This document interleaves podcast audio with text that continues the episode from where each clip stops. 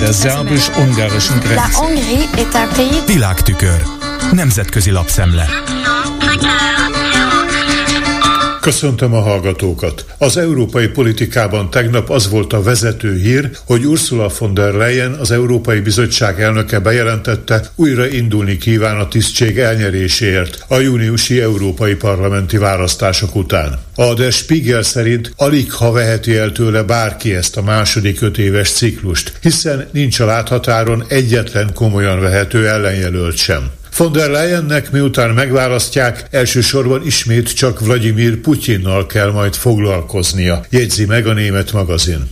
A politikó kiemeli, hogy von der Leyen Angela Merkel szoros szövetségese volt. Az amerikai portál európai kiadása szerint ő tekinthető a legnagyobb hatalmú bizottsági elnöknek a decemberben elhunyt francia Jacques Delors, az európai politika óriása óta, akinek az érdemeként elsősorban az unió egységes belső piacának a megteremtését tudják be. Ursula von der Leyen, a volt német védelmi miniszter vitathatatlanul rendelkezik azzal a képességgel, hogy határozottan cselekedjék nehéz időkben, de vasöklű vezetési stílusa miatt olykor szembe került európai fővárosokkal, márpedig ezek támogatására szüksége lesz, írja a politikó.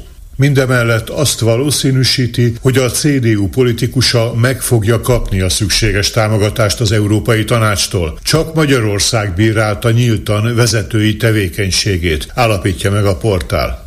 A brüsszeli Euraktív elemzésének főállítása, hogy von der Leyenre a centrum egyben tartásának az óriási feladata vár, és ennek során valószínűleg egyensúlyoznia kell majd két szempont, az EU egységének a megőrzése, illetve a szélső jobboldal féken tartása között. Az Euraktív azon a véleményen van, hogy az indulási szándék bejelentése nyomán von der Leyen automatikusan a legesélyesebbé vált, hiszen az előrejelzések szerint az ő pártcsaládja, a jobb-közép-európai néppárt számíthat a legtöbb EP mandátumra a júniusi választások nyomán. A tagállamok körében széles körű támogatásra számíthat, bár megválasztása még így sem tekinthető lefutottnak, vélekedik a portál. És hozzáteszi, Orbán Viktor magyar miniszterelnök kivételével egyetlen EU tagország vezetőjétől sem várható jelentős mértékű ellenkezés. Miután újra választják, folytatódik az Euraktív elemzése, a ráváró legnagyobb kihívás az EU egységének a fenntartása lesz a geopolitikai bizonytalanság közepette, és ebben alig ha számíthat Orbán Viktorra, hiszen, ahogy a portál fogalmaz, túl sok porcelánt törtek össze a Berlemon, vagyis a bizottság brüsszeli székháza és Budapest között az elmúlt években. Orbán, akinek a kormánya igyekszik elérni, hogy oldják fel a visszatartott EU pénzek zárlatát, amit a Fidesz politikája miatt rendeltek el, nemrégiben azt mondta, Magyarország kénytelen nemet mondani a Brüsszelben épített mostani Európa modellre, emlékeztet a cikk.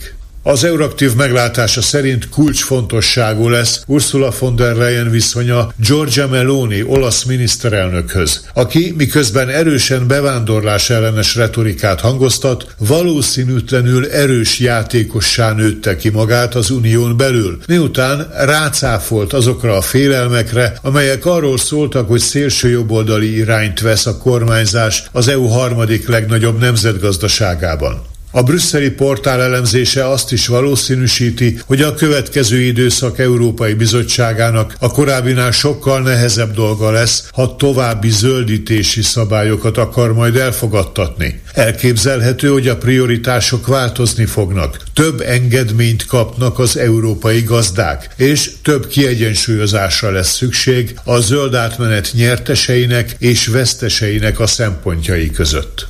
Most röviden egy másodközlésről. A Frankfurter Rundschau német fordításban közli a Foreign Policy című amerikai kiadvány honlapján eredetileg még február 9-én megjelent, igen terjedelmes cikket, amely meglehetősen erős hangütéssel arról szól, hogy Skandinávia felkészül az Oroszország elleni háborúra. Ez szerint a skandináv államok az ukrajnai háború miatt kénytelenek voltak feladni semlegességüket, és ez hatással van az északi sarköri térség erőviszonyaira. A távoli észak Oroszország számára kifejezetten fontos a gazdag nyersanyag lelőhelyek miatt. A Kóla-félszigeten található Oroszország legnagyobb katonai támaszpontja. A konfrontáció egyelőre korlátozott, hibrid jellegű, de ez nem feltétlenül marad így a jövőben is.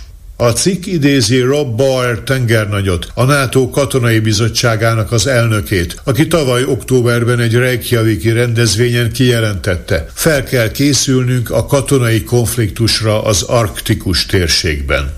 Végezetül valamivel még rövidebben megemlítem a The Globalist, vagyis a Globalista című angol nyelvű portál egyik cikkét, amely azzal a nézettel száll vitába, hogy a nyugat épp úgy lehanyatlik majd, mint az ókori római birodalom, amelynek a bukását a barbár törzsek idézték elő.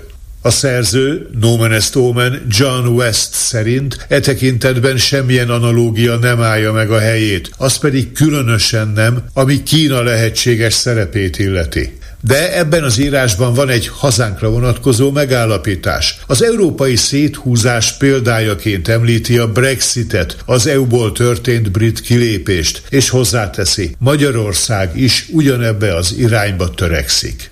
Ez volt ma a Nemzetközi Média Szemle Kárpáti Jánostól. Köszönöm a figyelmüket. Der szerbus-ungarischen Grenze.